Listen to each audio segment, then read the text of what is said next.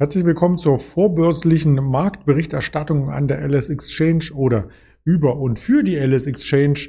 Und wir haben heute wie immer spannende Themen und die Termine des Tages vorliegen. Das skizziert sich wie folgt am 21.05.2021. Man sieht es schon im Ticker. Die Verluste vom Mittwoch wurden komplett aufgeholt. Und wir möchten das dann nach den ersten Handelsstunden mit dem Händler Patrick besprechen. Gegen 11.30 Uhr wird es das Video auch hier im Kanal geben. Doch wir schauen zuerst einmal auf die vorbörslichen Indikationen. Und die sehen sehr, sehr stark aus. Knapp 15.400 Punkte. Noch einmal ein Aufschlag zu gestern Abend von 38,5 Punkten. Und wir sind ja gestern schon sehr stark aus dem Handel gegangen. Diese 22 Uhr Notiz ist auch etwa die Notiz, wo wir 17.30 Uhr den Handelstag verlassen haben. Man sieht die Dynamik erst richtig im Tageschart. Und der Tageschart ist hier skizziert. Also so ähnlich wie es auch hier war. Wir sprachen gestern Morgen darüber. Ein Rekordhoch, damals bei 15.501 noch. Am selbigen Tag abverkauft. Am nächsten Tag die rote Kerze. Dann eine Wendung, eine Kehrtwende direkt am unteren Band der Handelsspanne. Und so sah es dann auch in dieser Woche aus. Ein neues Rekordhoch, am Tag abverkauft, der nächste Tag richtig rot und dann die Wende auf dem Tag und nun wieder am oberen Band der Range. Also Börse wiederholt sich, wir haben nicht alle ein Déjà-vu, sondern der Markt hat ein Erinnerungsvermögen, wenn man es so möchte. Die Beruhigung ist auch beim Bitcoin ein Stück weit eingetreten. Nun gut, gestern 6, 7 Prozent im Plus, heute wieder etwas leichter. Also diese niedrigen Kurse, die sieht man im Linienchart natürlich nicht, weil hier die End-of-Day-Kurse verwendet werden. Aber wir waren zwischenzeitlich ja intraday schon bei der 30.000, dann wieder 41, 42.000, heute wieder unter der 40.000. Es darf ähm, hier mit Spannung erwartet werden, wie der Tag weitergeht beim Bitcoin, ob die Volatilität weiterhin hoch bleibt und vor allem vor dem Pfingstwochenende, ob hier noch ein paar Positionen aus dem Markt herausgenommen werden oder in den Markt hineingedrückt, je nachdem, wie Roman das Ganze sich hier anschauen mag.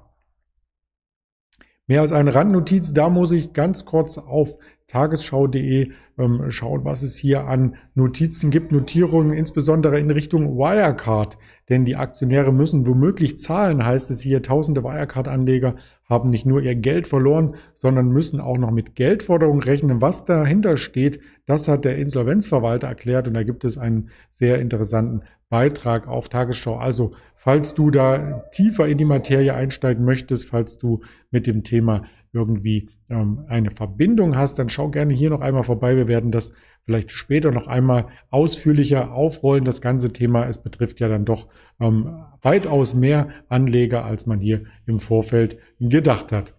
Das Wirecard-Gesetz gab es auch noch einmal parallel neue Regeln für die Wirtschaftsprüfer, denn die haben wohl versagt. Also hier geht es um Regierung, hier geht es um BaFin, hier geht es um die Wirtschaftsprüfer von Ernst Young die dann im Nachgang an den Wirecard-Skandal auch viele Mandate verloren haben. Jetzt interessiert uns natürlich, was ist aus der Aktie geworden?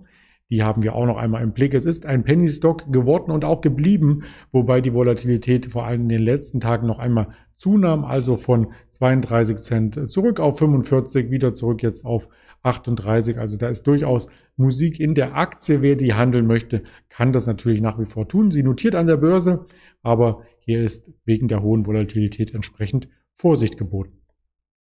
Die Unternehmenstermine für heute sind grob ähm, strukturiert oder einfach gehalten. Es gibt gar nicht so viele. Wir hatten von Richmond die Jahreszahlen heute Morgen schon erhalten, haben ansonsten einige Hauptversammlungen von Hypoport, von Fresenius ab 10 Uhr, SGL Carbon, KUKA und VAQ Tech. Das Ganze wird online abgehalten und später gibt es noch die AdPepper Mediadaten für das erste Quartal quasi, also auch hier Quartalzahlen dieser Mediaagentur.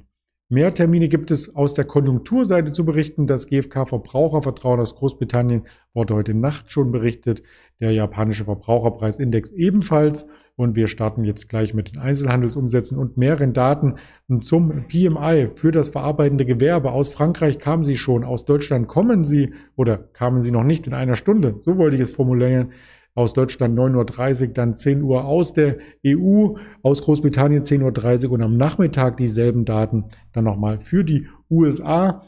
und danach 16 Uhr die letzten wichtigen Daten der Handelswoche vor Pfingsten, die Wiederverkäufe der Häuser um 16 Uhr aus den USA und das Euro-Verbrauchervertrauen auch 16 Uhr zeitgleich. Und dann ist quasi schon das Pfingstwochenende eingeleitet für sehr viele Trader und Händler, was sich dann über den Montag hinweg erstreckt. Wir werden aber am Wochenende noch ein Sonderformat bringen, ein spannendes Gespräch mit dem Henry wieder über Bitcoin und Co. und was sonst noch in dieser Woche in den Vordergrund trat. Das Ganze findet man dann bei YouTube, Twitter, Instagram, Facebook, dieser Spotify, Apple Podcast natürlich. Und das sind so die Themen, die uns in der Marktvorbereitung ähm, genau treffen und mit denen ich mich für Sie verabschiede. Erst einmal in die ersten Handelsstunden. Wir sehen uns zum Händlerinterview gegen Mittag noch einmal hier auf diesem Kanal. Bis dann alles Gute, Ihr Andreas Bernstein.